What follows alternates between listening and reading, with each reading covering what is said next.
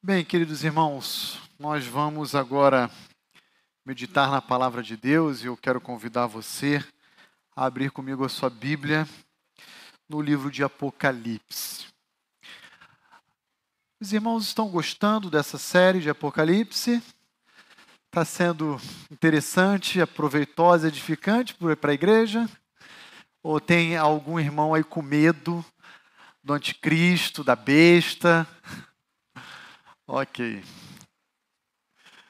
É uma série desafiadora, mas também, pelo menos para mim, para minha experiência, muito proveitosa. E eu espero que esteja sendo também abençoadora para a sua vida.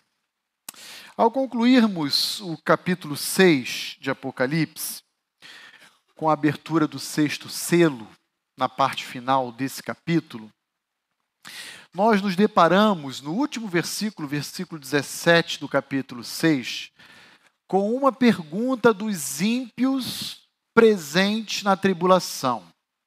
E que pergunta é essa? É a seguinte: quem poderá resistir, sobreviver, permanecer de pé diante do juízo de Deus e da ira do seu cordeiro?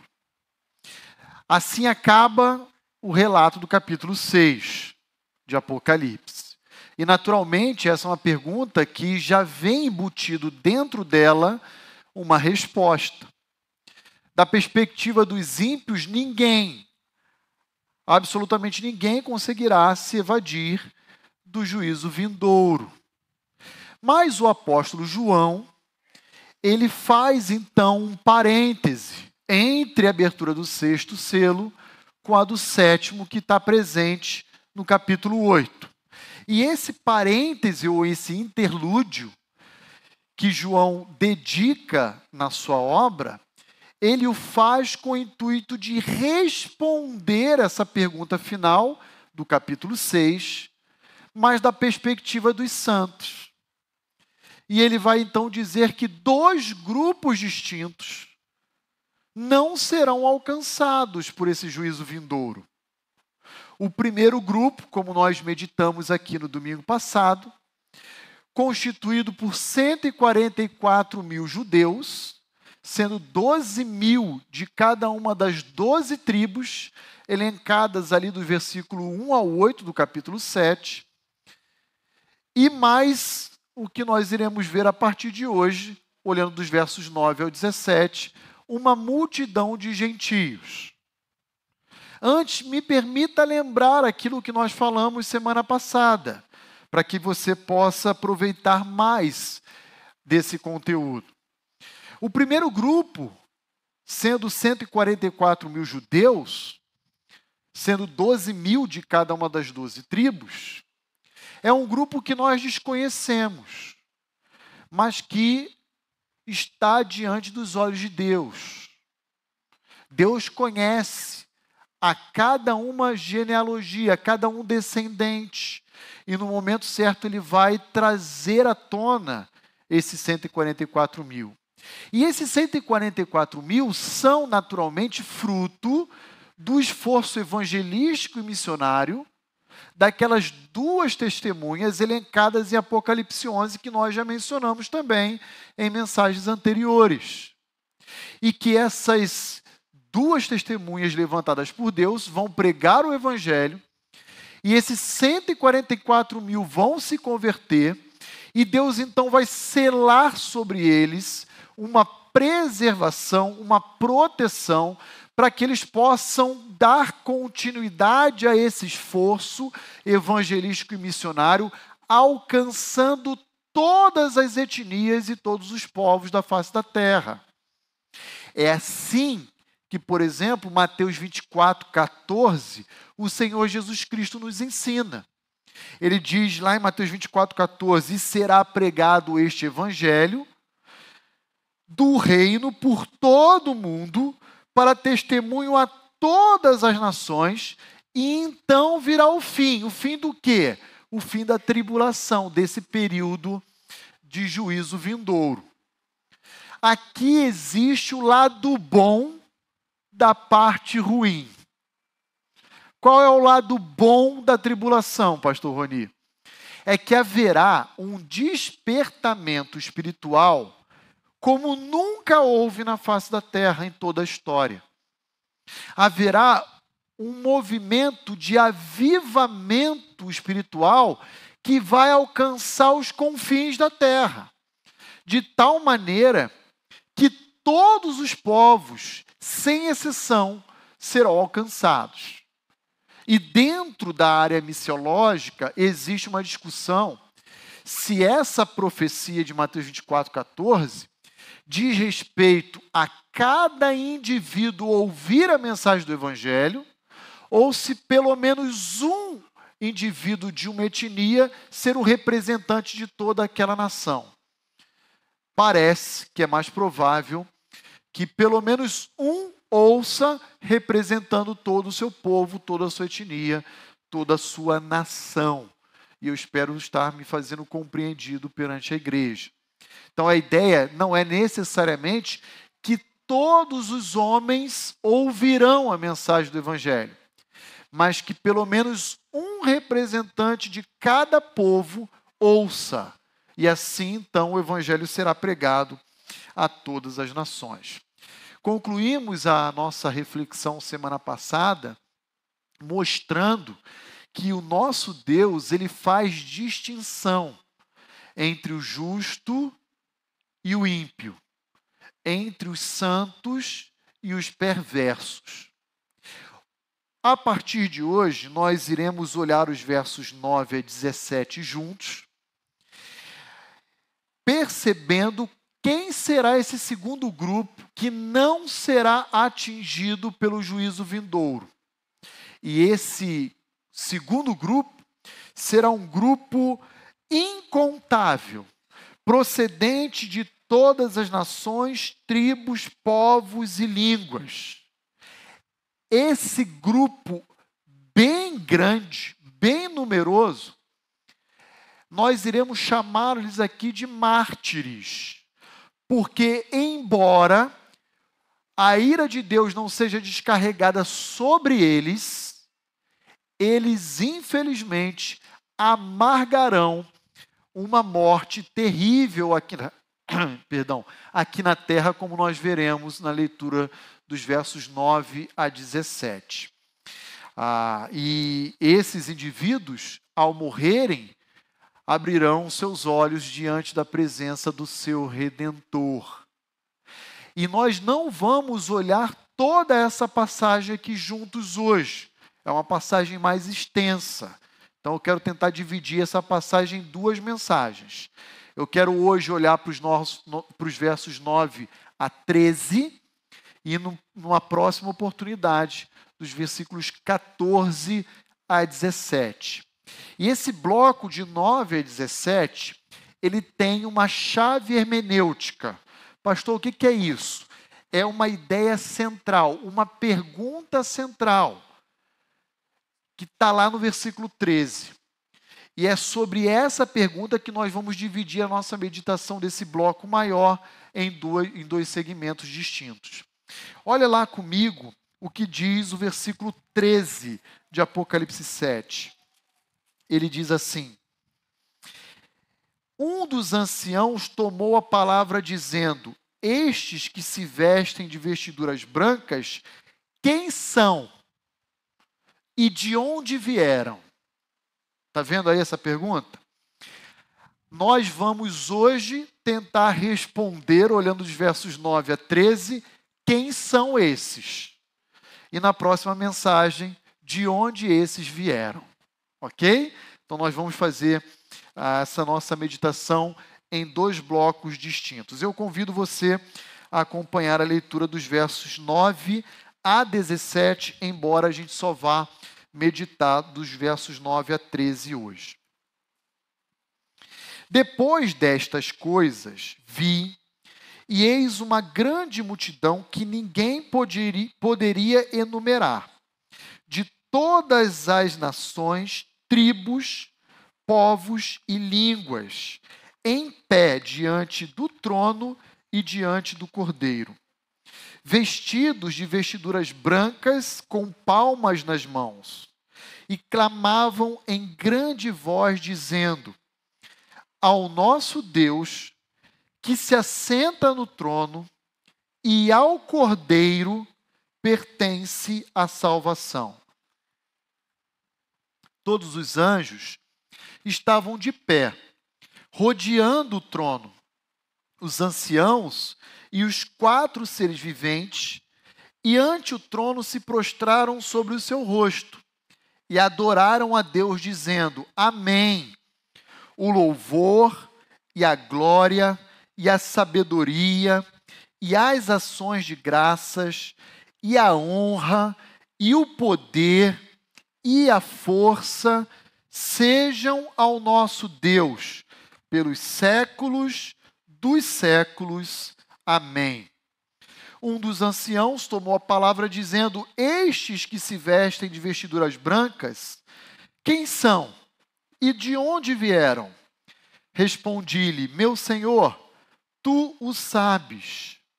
Ele então me disse: São estes os que vêm da grande tribulação, que lavaram suas vestiduras e alvejaram no sangue do Cordeiro, razão porque se acham diante do trono de Deus e o servem de dia e de noite no seu santuário. E aquele que se assenta no trono estenderá sobre eles o seu tabernáculo. Jamais terão fome, nunca mais terão sede, não cairá sobre eles o sol e nem ardor algum, pois o Cordeiro que se encontra no meio do trono os apacentará e os guiará para as fontes da água da vida. E Deus lhes enxugará dos olhos toda a lágrima. Hoje, então, nós vamos meditar apenas nos versículos 9 a 13, tentando reconhecer no texto quem são estes que se vestem com vestiduras brancas. Volta comigo no versículo 9 e deixe eu começar aqui a pensar com você um pouquinho sobre a descrição desse grupo numeroso. Versículo 9 diz: Depois destas coisas vi, eis grande multidão que ninguém podia enumerar, de todas as nações, tribos, povos e línguas. Se o apóstolo João dedicou a primeira parte do capítulo 7 do seu livro a descrever para nós, leitores da sua obra, um grupo específico de judeus, um grupo quantificável de 144 mil e um grupo a ser preservado por Deus por meio dos seus selos. Agora, esse segundo grupo, ele é exatamente o oposto. É um grupo abrangente de gentios, ou seja, de não-judeus, um grupo incontável, não pode ser mensurado pelos homens, e um grupo que, infelizmente, padecerá nas mãos dos inimigos de Deus. São os famosos mártires. Quem são esses? são aqueles que Deus estava aguardando morrer para poder intervir na história em resposta ao clamor daquele primeiro grupo menor de mártires da abertura do quinto selo. Quer ver uma coisa? Volta comigo uma página da sua Bíblia no capítulo 6. Olha só o clamor, a oração imprecatória desse grupo de crentes da tribulação que morrem na mão dos perseguidores da fé cristã. Olha no capítulo 6, os versículos 10 e 11. Clamaram em grande voz, dizendo: Até quando, ó soberano Senhor, santo e verdadeiro, até quando tu não julgas e nem vingas o nosso sangue dos que habitam sobre a terra? Até quando, Senhor? O Senhor vai permitir com que outros continuem morrendo. Versículo 11, olha a resposta de Deus. Então, a cada um deles foi dada uma vestidura branca e lhe disseram que repousassem ainda por pouco tempo, até que o quê? Até que também se completasse o número dos seus conservos e seus irmãos que iam ser mortos como igualmente eles foram. Quem são estes? Que estão se vestindo, se trajando de vestiduras brancas. São aqueles que Deus escolheu no mundo, dentro do seu plano eterno, que virá a conhecer a Cristo durante o período tribulacional e que, em virtude da sua conversão, serão perseguidos e mortos covardemente pelos inimigos de Deus. Um grupo já havia morrido anteriormente, durante a abertura do quinto selo, mas todos os demais só iriam morrer um pouco tempo depois daquele grupo do quinto selo. Eu gosto de pensar que esse momento de Apocalipse 7, do verso 9 a 17, será um momento na história de consumação da promessa que Deus ofertou a Abraão lá em Gênesis. Quando Deus disse a Abraão que nele e por meio dele todas as famílias da terra seriam abençoadas. Há uma relação embutida no capítulo 7 do livro de Apocalipse entre os 144 mil judeus selados e esses mártires gentios. De tal forma que eu quero começar a responder essa pergunta dizendo que essa multidão, ou esse grupo, é uma multidão numerosa, incontável e de proporções universais. É aquilo que, se você quiser deixar marcado aí a sua Bíblia, Apocalipse 7, e ir comigo em Gênesis 22, você vai perceber Deus Deus reafirmando a sua promessa em Gênesis 12, 3 a Abraão, agora em Gênesis 22. Gênesis já, Deus já havia falado em Gênesis 12, 3 para Abraão, que através dele, da sua descendência, todos os povos da terra seriam abençoados. Agora, olha lá em Gênesis 22, de 15 a 18. Ah, quando Deus prova Abraão pedindo que Abraão sacrifique o seu próprio filho. Lembra desse episódio? E Abraão é aprovado. Porque diz o autor da carta aos Hebreus que Abraão cria que Deus tinha poder para ressuscitar Isaac dentre os mortos. E isso lhe foi imputado por justiça. É assim que o autor da carta aos Hebreus diz sobre esse episódio específico. Mas olha só um recorte apenas dos versículos 15 a 18 de Gênesis 22. Então do céu bradou pela segunda vez o anjo do Senhor a Abraão e disse: Jurei por mim mesmo, disse o Senhor, porquanto fizeste isso e não me negaste o teu único filho, que deveras te abençoarei e certamente multiplicarei a tua descendência como as estrelas do céu e como a areia na praia do mar. A tua descendência possuirá a cidade dos seus inimigos, nelas serão benditas todas as nações da terra, porquanto obedeceste a minha voz. Olha só, todas as nações através do ministério de missões e evangelismo dos 144 mil judeus, resultando lá no céu, com uma multidão incontável de salvos, através da pregação desses 144 mil judeus. É o cumprimento, a meu ver, dessa declaração de Gênesis 12, 3, dessa ratificação de Gênesis 22, ah, versículo 18.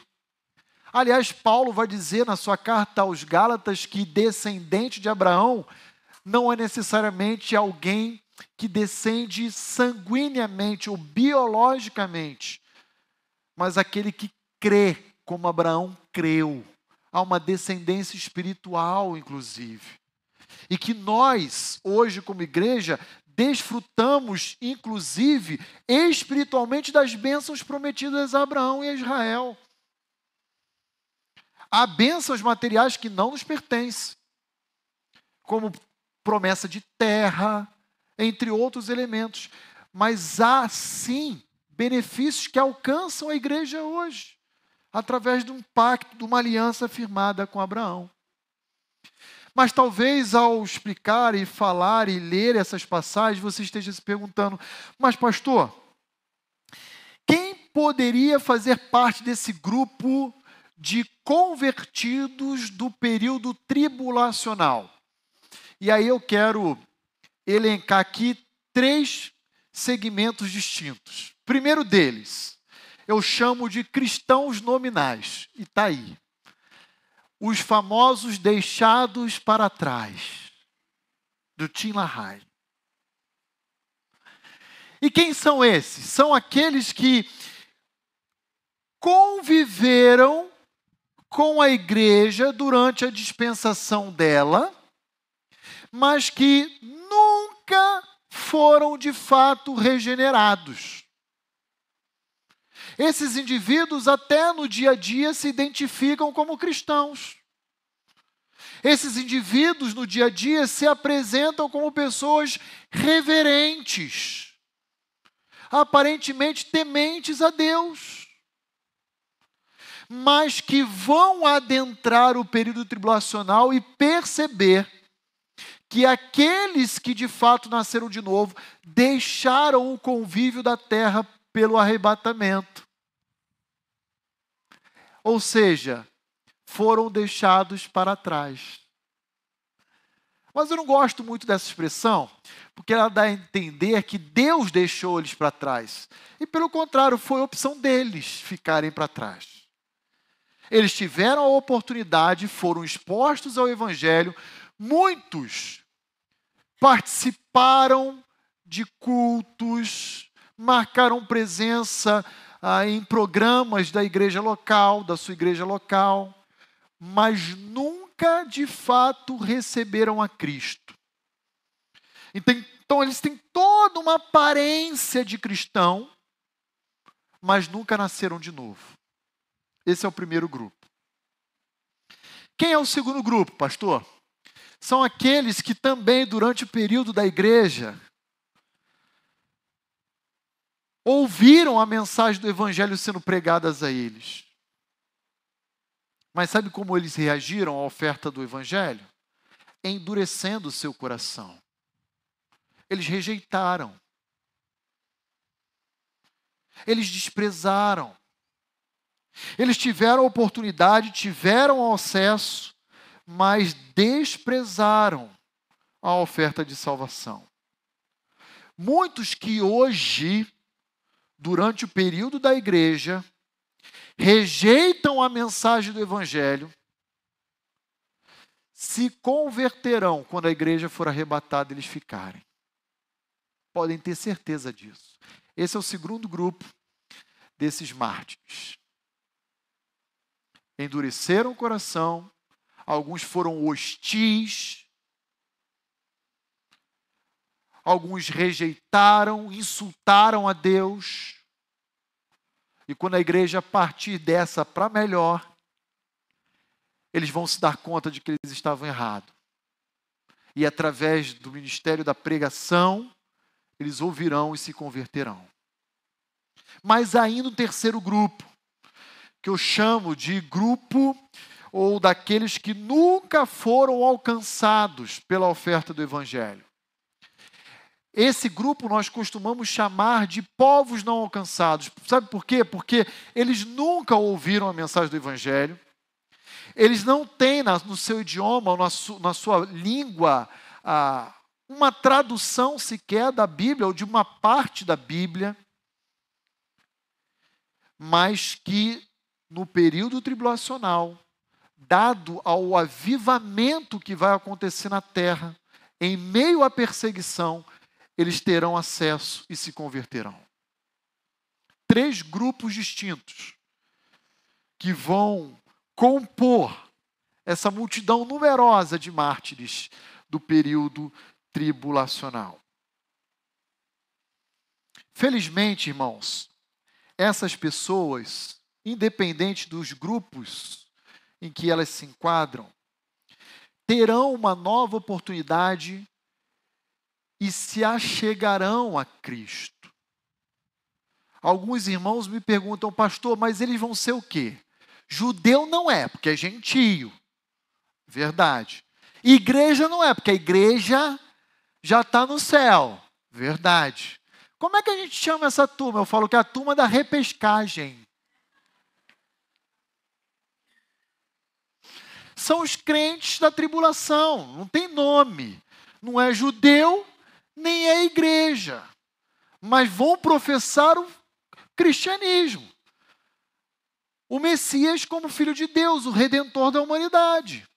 Vão se apegar à palavra de Deus e vão crer como nós.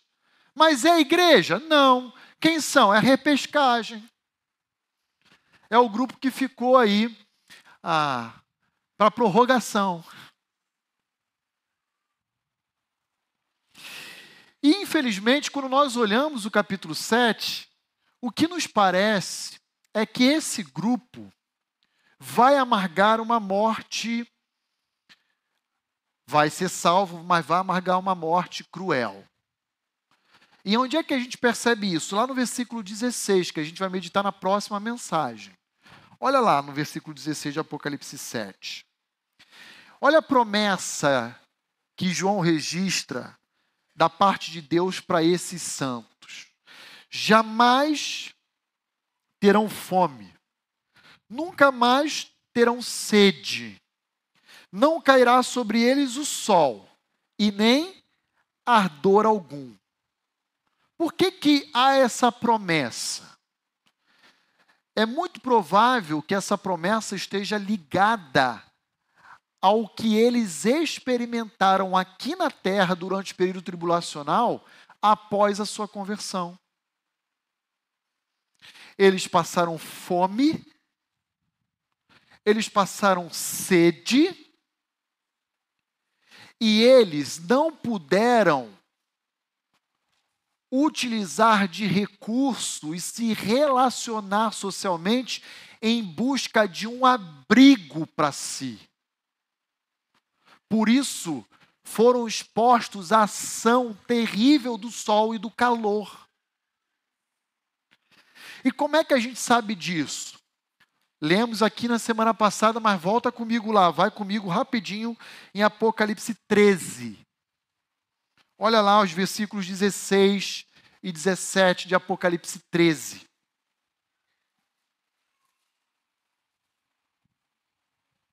Olha o que diz: A todos os pequenos e os grandes, os ricos e os pobres, os livres e os escravos, faz que lhe seja dada certa marca sobre a mão direita ou sobre a fronte, para que ninguém possa comprar ou vender, senão aquele que tem a marca, o nome da besta ou o número do seu nome. Como esses indivíduos são gentios, portanto não fazem parte dos 144 mil que serão preservados por Deus, mas são gentios que se converteram e vão naturalmente negar o registro da marca da besta, eles então serão privados do quê? Olha lá. Olha o que diz o texto no versículo 17: de comprar e de vender. E por causa dessa retaliação, culminará na morte deles. Talvez por fome, desnutrição, por sede em regiões principalmente quentes e desérticas, e por exposição, por não ter abrigo, um telhado onde repousar. Então, fica aqui a minha dica a você. Se converta na, época, na era da igreja. Não vá para a repescagem. Eu brinco, mas é verdade. Porque a situação será muito, mas muito pior. Mas olhe também comigo em Apocalipse 7, e vamos agora para a segunda parte da nossa meditação, os versículos 10 a 13. E olha o que nós encontramos aí.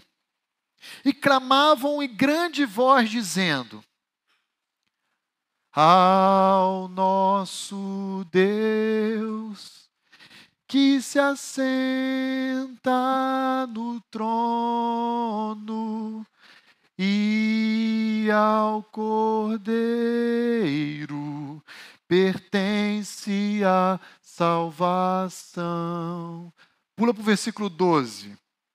E o louvor, a glória e a sabedoria e as ações de graça e a honra e o poder e a força.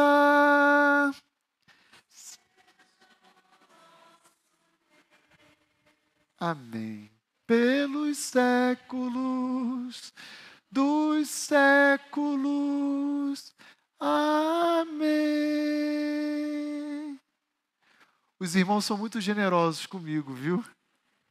Porque eu fui chamado para o ministério da palavra, não da música, né? A, a, a, aqui está num tom mais alto, não ia conseguir acompanhar, os irmãos me, me carregaram no colo, mas é isso aí. Um cântico que, quando eu era criança, eu ouvia e cantava lá na classe Cordeirinhos de Jesus. E que, infelizmente, deixou de ser cantado pela igreja dos nossos dias, né? Agora o que a igreja contemporânea canta é eu te amo, te amo, te amo, te amo, te amo, te amo, te amo, te amo, te amo, te amo, te amo. Repita comigo, te amo, te amo, te amo, te amo e fica 30 minutos no te amo. Eu não sei nem é quem a pessoa ama. Ama a si próprio, seu coração corrupto. Músicas vazias, letras centradas no desejo humano, praticamente inútil. Uma adoração ao próprio ego. E olha só, agora vamos voltar então para ler de novo aqui, ó.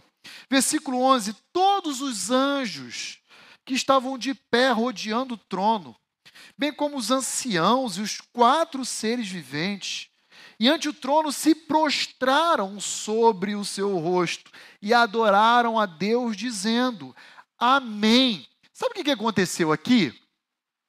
O que aconteceu, que João está descrevendo, é que no versículo 10, aquele, aquela multidão incontável de mártir se apresentou diante do trono de Deus e do Cordeiro para tributar exaltação, adoração e glórias a Deus. E, e a tributação, o louvor deles é ao nosso Deus e ao Cordeiro pertence a salvação. A salvação não depende de obras. A salvação não depende do que eu faço, e sim daquilo que Cristo fez por cada um de nós.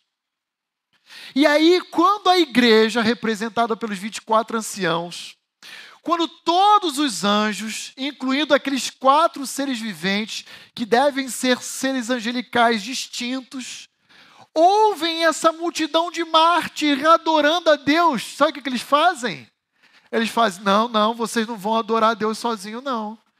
Eles se curvam e, numa espécie de o um maior coro da história, eles adoram a Deus dizendo: Amém versículo 12.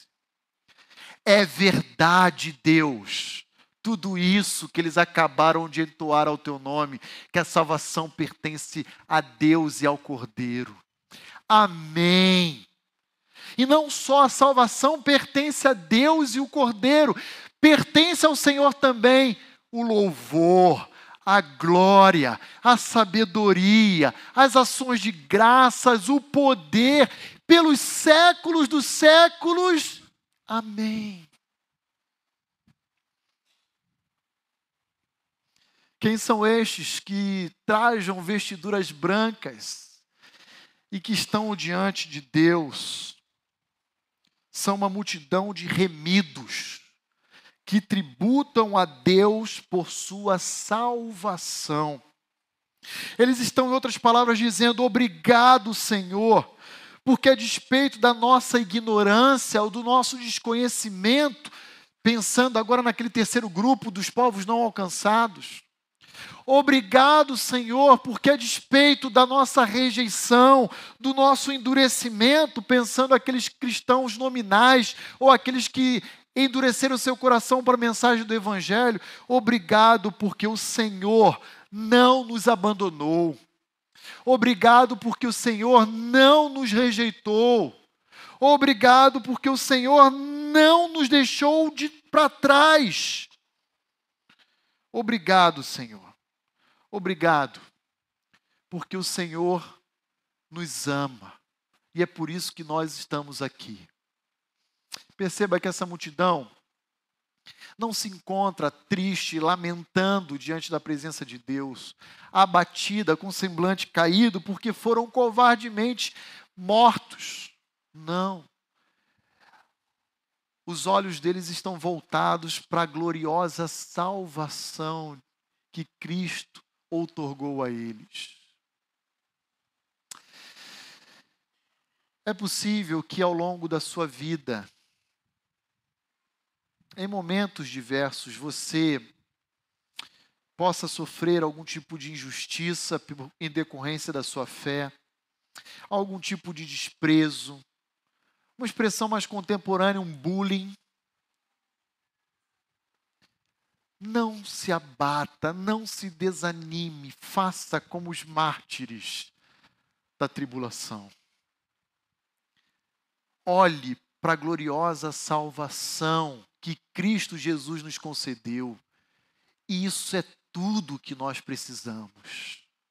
É adorar a Deus pelo que Ele é e por aquilo que Ele fez em favor de cada um de nós. E perceba que esse grupo numeroso de toda tribo, povo, raça, língua, etnia, nação, eles ainda guardam as suas individualidades, porque João reconhece eles. E reconhece eles de uma forma distinta. Mas a ênfase de João está na unidade daquele grupo. Esse não é um grupo que se confunde com a igreja, ou seja, os 24 anciãos. Esse não é um grupo de anjos, porque os anjos já estavam no céu. Esse não são judeus, porque os judeus estão selados na terra. Que grupo é esse?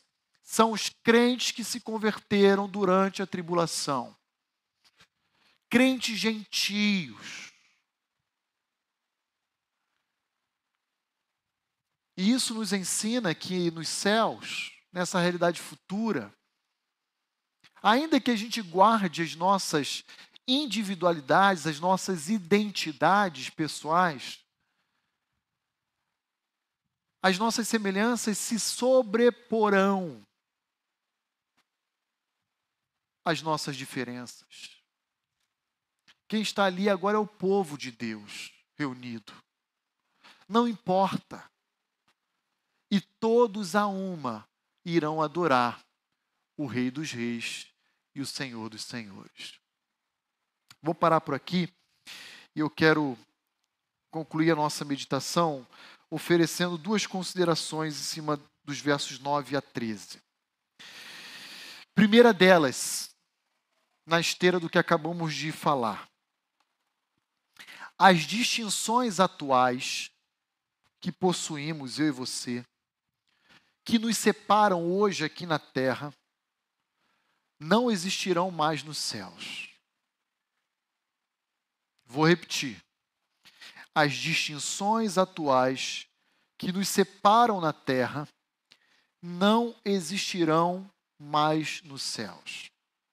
Como vimos no texto que acabamos de analisar, aqui na terra, nós podemos nos distinguir pela nossa nacionalidade,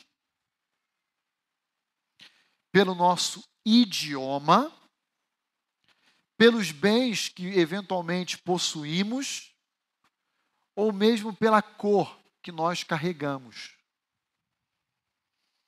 Mas no céu, adoraremos a Deus como um só povo. Como um só povo.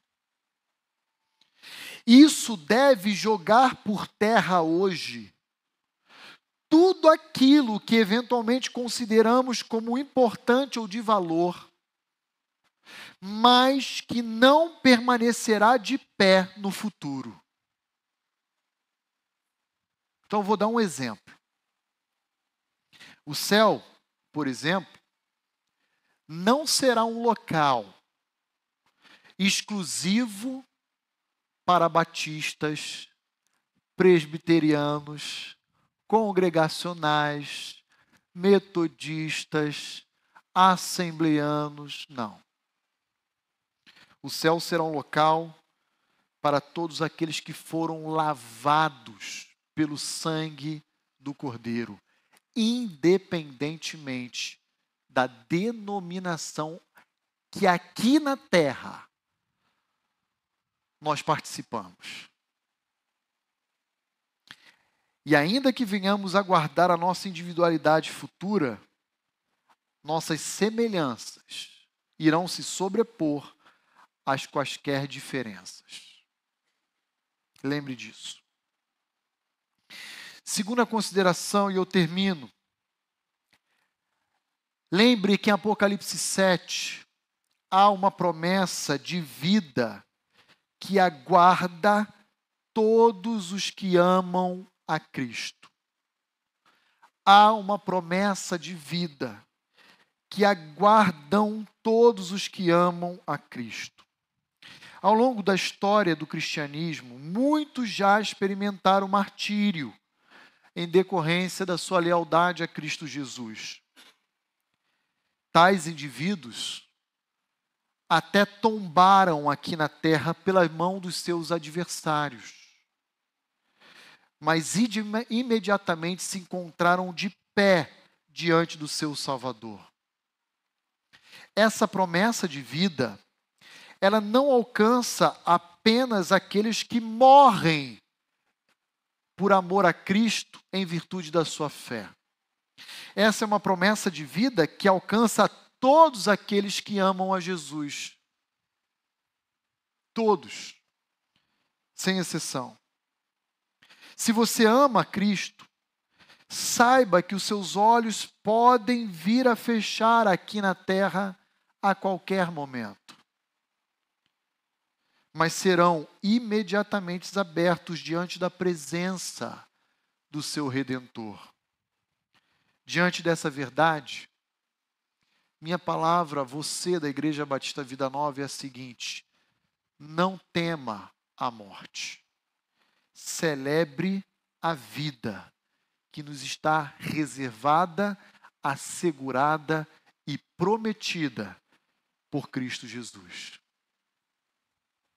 Lembre-se, há uma promessa de esperança e de vida. Vamos orar? Senhor, nós te louvamos e te bendizemos por uma palavra tão poderosa, tão edificante e repleta de esperança como a que nós nos debruçamos na noite de hoje. Pai, permita com que essas verdades reverberem no nosso coração e na nossa mente que a nossa vida seja marcada por esperança, independentemente das circunstâncias que possam nos alcançar aqui na terra. Que os nossos olhos estejam fixados no futuro, e que a nossa vida seja orientada pela eternidade. Pai, muito obrigado, muito obrigado por essa bendita promessa de vida. Muito obrigado por sabermos que no futuro as nossas diferenças não farão qualquer diferença. Não seremos melhores ou piores. Seremos um só povo, alcançado pelo sangue de Cristo Jesus, que nos veste com trajes e vestiduras brancas de linhos finíssimos. Como diz João em seu livro de Apocalipse. Muito obrigado. Senhor, permita com que essa verdade, essa esperança, esteja marcada em nossas mentes e corações, enquanto aqui na terra estivermos. Eu peço isso por mim e pelos meus irmãos, em nome de Cristo Jesus. Amém. Amém.